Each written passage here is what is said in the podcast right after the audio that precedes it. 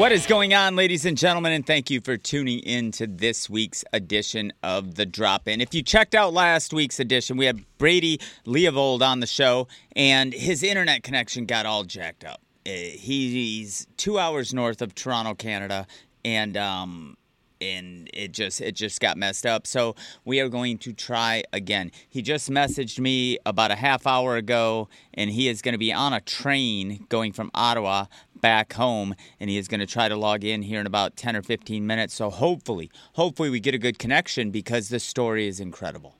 His story is truly incredible. So, while I'm doing this 10 to 15 minute opening monologue, waiting for Brady to log in, um, check out Hockey, the number two heroine. It talks more about what he has been through over the last, I don't know, 15 years or so. And it is a movie. It is truly a movie. His life is just been filled with the most incredible ups and uh, some of the worst downs I have ever read. So hopefully his connection works up. As soon as I see his face pop up on the screen, I will bring him on the air and we'll get right back into it because, you know, we're just getting started. The people who watch that first 15 minutes are like, dude, dude, what happened? And his internet connection just disappeared. Poof into thin air. So definitely stick with us today. It has been an incredible week on my end. I mean, uh, the nation has been, uh, I mean, on, on, the edge of their seat for that debate, which was, I mean, almost unwatchable if you watched it. It was, I had it on while I was working out and I sort of zoned out after about the first 10 or 15 minutes. But the week has been phenomenal for me personally.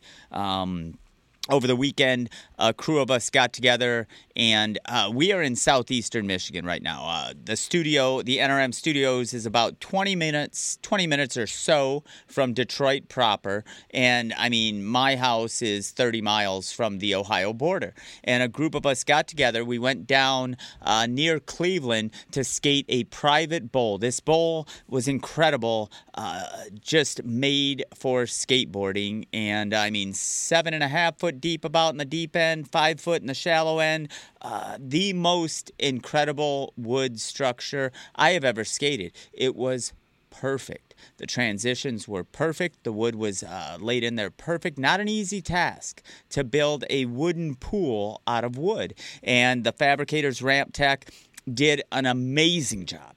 An amazing job. Every person that skated that day was just like this this structure is incredible our host uh, jim uh, and his wife were uh, awesome. We got done skating. They barbecued. They had a pool. They're like, you guys can take a dip before you drive back to Detroit. It was phenomenal. And the reason I wanted to bring that up is because last night I went out to ride my skateboard for a little bit, and I ran into a friend, my friend Tony Simmons, um, just a all around good human being. And normally I'm either skating, you know, uh, pools or big ramps or whatever, and and I went out to skate the street course, what you see on the uh, X Games, you know, the just a bunch of bank ramps, handrails, different things like that. And I just went around to cruise around there, do some ollies, and just have a good time. And Tony was there and we started skating. And we're skating this one obstacle and we're sort of pushing each other a little bit. And uh, I, I says to him i say tony you know uh, what was it like 25 years ago we were doing this? You know the mid 90s we were skating this little tiny skate park in ferndale michigan a giant metal box um, in the winter, it was pretty cold in there, and in the summer, it was just a sauna, and we loved it. It was all we had. And I remember one specific day, it was uh, a weekend, and him and I were the only two in the park, and he was pushing me, pushing me to do this certain trick. And it, it was just phenomenal. I mean, we're both just in shorts and tennis shoes, sweating, just standing still, and we're still, we're, we're we're pushing forward and i brought that up. And i said you know what? Can we take a picture? Let's take a picture. You know i, I, I post uh, some of my skateboard stuff uh, up on social media. I said let's take a picture. And so we took a picture and it came out just it was it's a sweet picture. It's a it's a very nice picture i posted it up and it was so rad to see people from all over the country commenting because they had a part of that they had a part of that, and uh, we got to experience it a little bit more last night. And, you know, you have to find your fountain of youth because some people commented and they said, you know, you guys look the same as you did 23 years ago. And I'm like, you know, they're like, you found the fountain of youth. And for me, the fountain of youth was ska- skateboarding and it, it, was a huge compliment. But you know, we've been doing this. Him and I, uh, you know, I've been skating 35 years. He's probably right around that same time frame, and uh, we're still doing it because we love it. There's there's not a championship to win. There's nothing but pure passion, and I think that's what keeps us young. So it's been a pretty cool week between heading down to Ohio, skating with Tony last night, now getting to be here with you guys on the air, and um, I was just told, and I can see on the screen, uh, Brady did log in. I know he's on a train, and uh, just I, Brady, I can't thank you enough, dude, for taking the time to log in, dude. How's the how's the train, man? Oh, it's doing. I'm doing good, man. The train ride is uh, so far so good. We just uh, just got on here now, so uh, you know, be five hours back to Ottawa, and uh, yeah, I'm happy to be here. Cool, man. Well, last week we were just getting into it. I got I got some rad messages from people who watched the first 15 minutes and they were just fired up. So, um, you know, I I, I uh, we'll we'll recap a little bit because you know we talked about uh, your upbringing and your family dynamic, and you talked a little bit about uh, some abuse you experienced uh, early in life, and um, you know as you uh, started getting into the junior hockey, the you know the Western Hockey League, you sort of um, uh, were were sabotaging yourself a little bit by going back home. Why don't we pick up right there? Because um, you know you had some opportunities and and you kept going back home. Uh, can we start there? Yeah, for sure, no problem. Uh, you know, listen, I um, you know, I mentioned that I was abused at a young age, and that's something that I, you know, I never dealt with, and uh, something that I buried um, down uh, my entire life. It was like I can't let anybody know that this happened to me. I can't, uh, you know, especially because it happened by by an older man, right? And uh, just in the schoolyards, um, just having those those name calling, even not even in the right setting sometimes, but you just see how some of these kids were their lives were destroyed and based on things that weren't even true. So, you know, I saw how these things were progressing in the schoolyard, so I just shut down, uh, and I carried that in. And, and, luckily, hockey was was the guiding force, just like for you, skateboarding was. That was my passion, and it allowed me uh, to, to you know, kind of just progress through life and, and stay focused on that. And, and it worked for a while, but you know, dealing with my mental health, getting into my late teens, 18, 19, uh, I was really struggling. And being away from home. I was living in Saskatchewan, so for people that don't know, that's it's about an 18 hour drive from my hometown. It's two provinces or two states away. Better better say states, but um, and uh, you know it. I just I wasn't happy, and I wanted was having all these thoughts of suicide, um, and I couldn't understand why. And I just decided uh, one day out of the blue to pack up my bags and uh, drive back from Saskatchewan to Vancouver.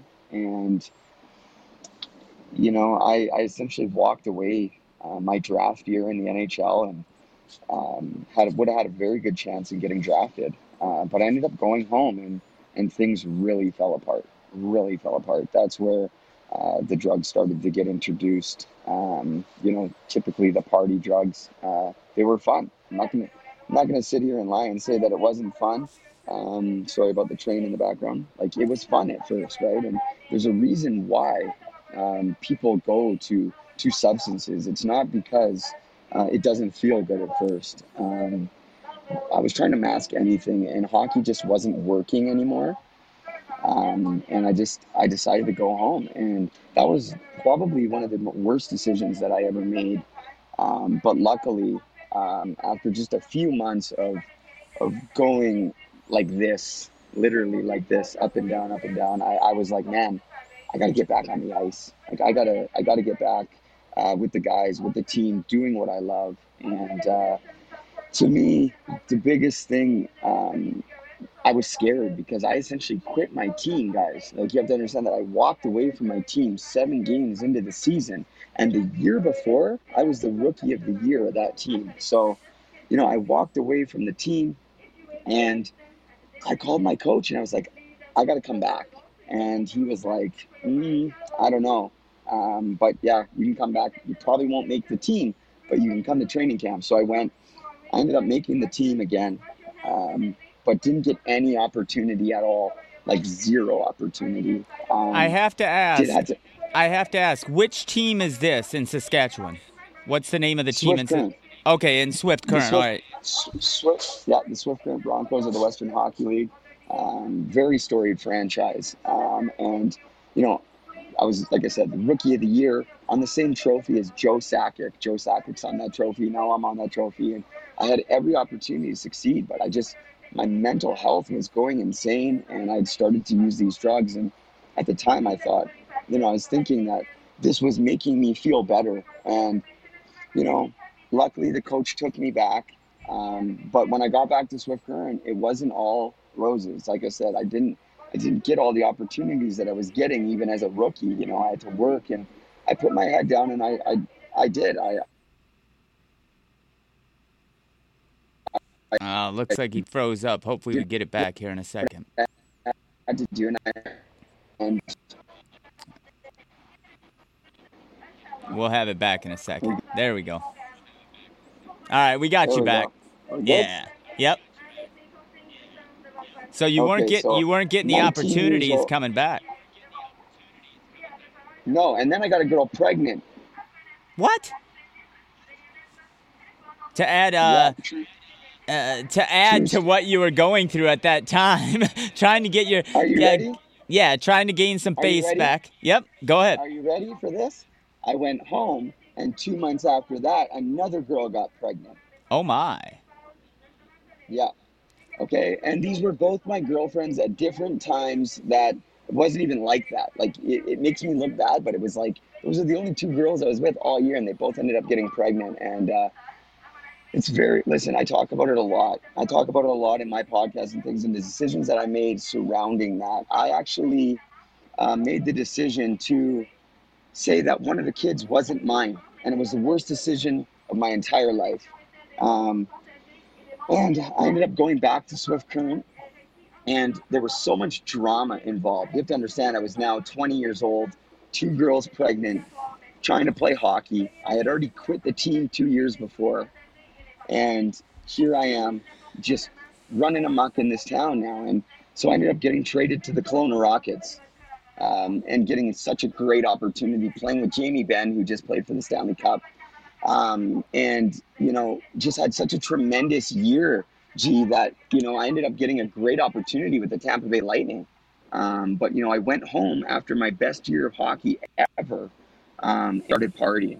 I, I got into i started getting into the drugs a lot just trying to mask all the things that happened to me as a kid. I was trying to mask the the pressures of being a, a new dad plus i was hating myself that i didn't step up and be a man to the one kid and uh, it was it was just all having this effect on me. So I went to Tampa Bay's camp and I played on a line with Steve Stamkos, uh, who just won the Stanley Cup with the Tampa Bay Lightning just a couple nights ago. And you know, I was partying the night before, playing with this guy. His first time playing with Tampa. Like I'm talking all night partying. Uh, and the other guy playing on our line was Mitch Fadden, who is no longer with us. He's actually passed away of an like we're talking professional hockey, um, you, you know, recreation, um, heavy binging on alcohol. I was just a mess, um, misguided, and shortly after that, uh, I got injured. Uh, I blew out my knee, uh, and hello OxyContin, and and that that was a game changer. That just de- destroyed my life. Um, you know, I I went from the brink of the NHL to severely, severely addicted to heroin uh, within two years.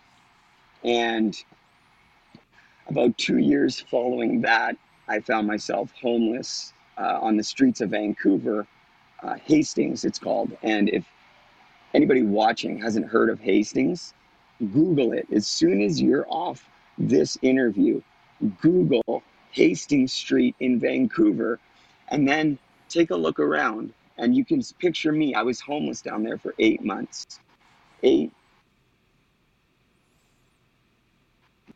months. Insane. Totally insane, and I will tell Uh, you, I'm I I know exactly what you're talking about because in skateboarding, one of the biggest professional events is called the Slam City Jam. And that's in Vancouver. And there's a bowl that's famous in the skateboard world called the Hastings Bowl. And I've been down there, very similar to the Tenderloin in San Francisco. If you're familiar with that, the Cass Corridor in Detroit. It's some place you don't want to go to in the middle of the day, man. You don't want to be there in the middle of the day. To be homeless there for eight months is uh, I don't I I mean I I don't even know what to say about that. Well, listen, it was uh, it was an experience, right? And it's something like I grew up around there, and my dad used to take me down there as a kid. Like, you know, if you don't go to school, if you don't do this, this is where you end up. And of course, it's not always true, but I just never thought in a million years that I would end up down there. Um, I never thought I would be a heroin addict, let alone homeless on the one of the worst streets in the entire world. Um, I, I was rescued because I ended up getting arrested. Um, I did two years in jail my first time, um, and then got out, and nothing changed. Uh, I went straight back to my old life, but I moved to Ontario, and um, you know, it wasn't too long until I was behind bars again, and you know, I got out. So I did another year. Uh, so now I'm 33, and I've done three years of of my life in jail, and uh, you know, I got out in November of 2019, so not even a year ago, and uh, you know, I fell back into the same stuff again. Uh, I was doing the exact same stuff, and it progressively got worse because you start to meet people while you're in these places, right? Like jail, for anybody that doesn't know, jail is just it's crime school is is what it is. It's it's terrible. It's, they don't reform you. Uh, they don't. Uh, I don't know what it's like, but it's uh, it's it's just place.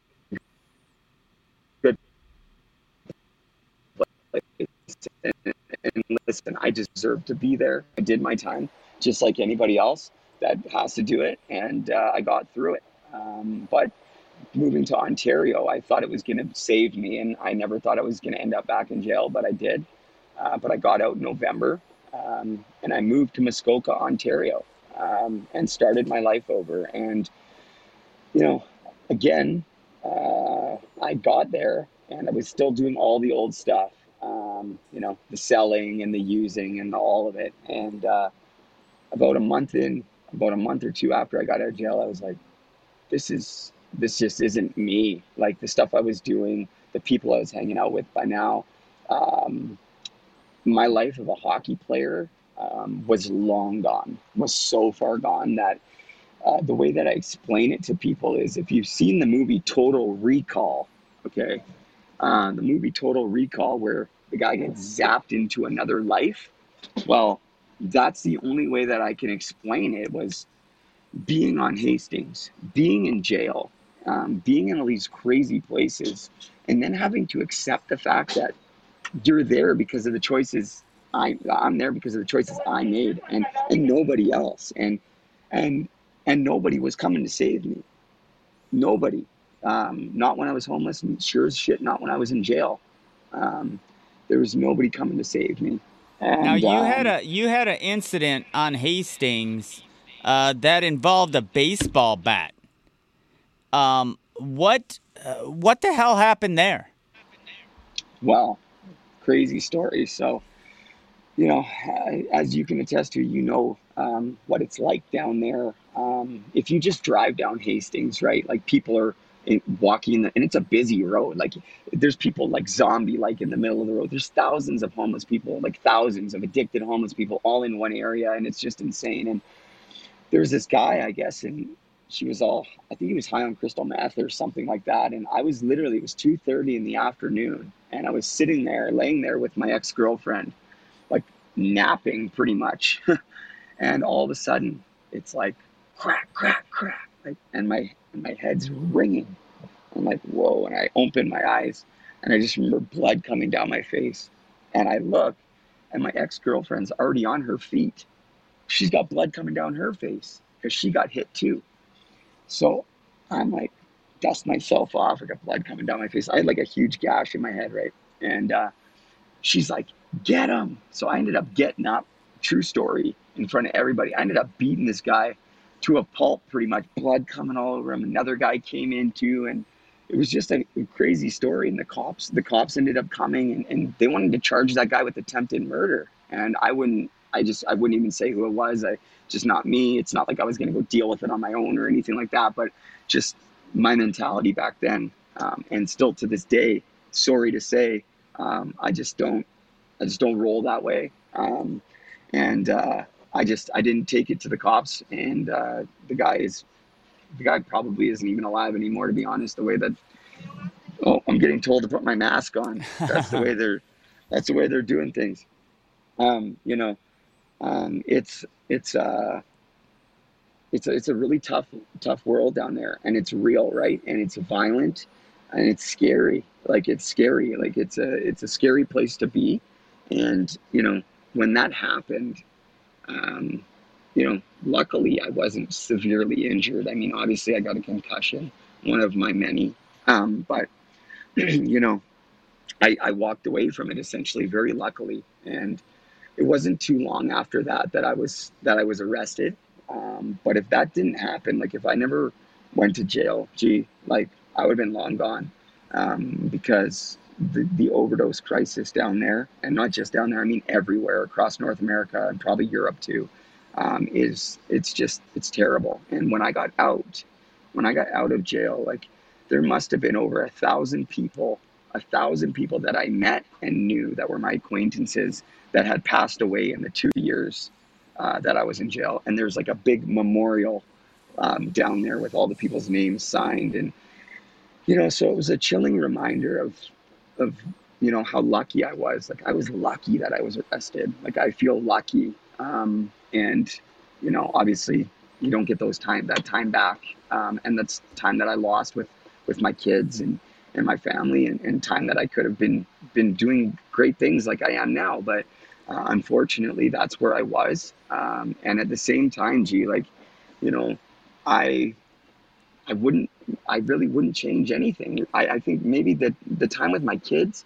is the only thing that that uh, that I'm really missing because where I'm at today, um, and just with my mindset and with the people I have in my life, um, I, I don't think it all would have been possible if I didn't go through all of that. Well, and I think you're exactly right.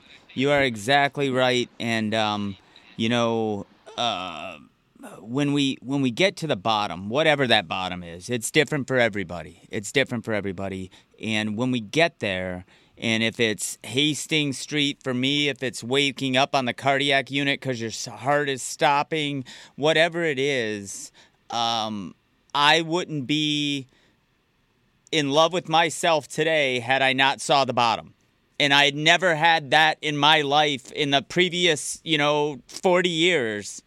I, I pretty much hated myself, so I had to uh, perform for have everybody else tell me how cool I was because I couldn't do it for myself. And had I not went through the hell that I did, luckily we're here to talk about it. But had we not gone through that, we wouldn't be the empathetic people we are today. That's right. And I mean, kudos to, to you, man. Like you're still out there skating. I heard. I, I didn't catch the very beginning, but which Tony are you talking about? Oh, that's uh, my buddy Tony Simmons, just a local guy who's incredible. Yeah, yeah. So how awesome is that whenever you get out with your friends? Um, and to me, that's the biggest thing is is like getting on the ice. I've been able to get on the ice again, and Rad. Um, that passion, right? And I'm actually playing senior men's. Like I'm going to, and it's all ex junior and pro guys. And, um, you know, it's, I didn't skate for eight years, man. I wasn't on the ice for eight years until about a month ago. And wow. well, we're coming up to the end of the first segment, but will you hang out for just about five minutes and we'll get back to it? All right, thanks, Brady. You guys, you can't get this anywhere else, man. How freaking cool is it And Brady's on a train running across Canada, and he's spending an hour with us here on the drop in. So make sure to turn in, tune in to part two because we're going to get into more of his story, how recovery is really changing his life, my life, and hopefully thousands across the globe. So thank you guys so much, and I'll see you back in part two with Brady Leavold.